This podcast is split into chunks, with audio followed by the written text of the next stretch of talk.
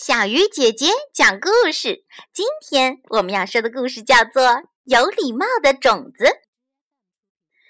秋天，一颗小种子从树枝上掉下来，它没有手也没有脚，安静地躺在泥土里。这时，一只小兔走了过来，小种子对小兔说：“小兔，你好。”但是小种子太小了，小兔根本没有看到它。小种子觉得很伤心。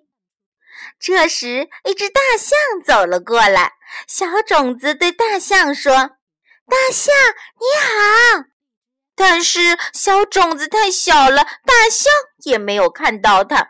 小种子觉得更伤心了。这时，一只小鹿走了过来。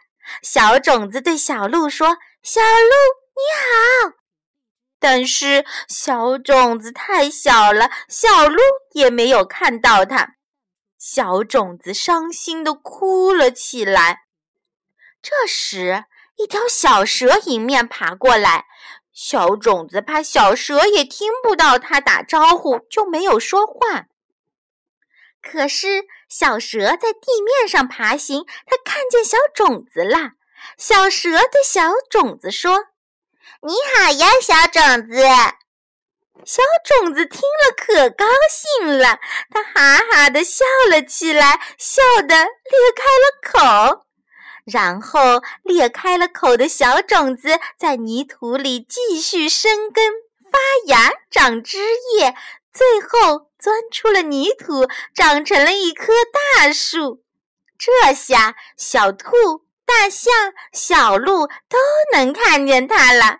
小动物们一起来到树下，对着大树说：“大树你好。”已经变成大树的小种子开心极了，它哗啦哗啦地摇动树叶，对大家说：“哈，你们好！”亲爱的小朋友，小种子最后长成了什么呢？好了，小鱼姐姐讲故事今天就到这里了，小朋友，我们明天继续。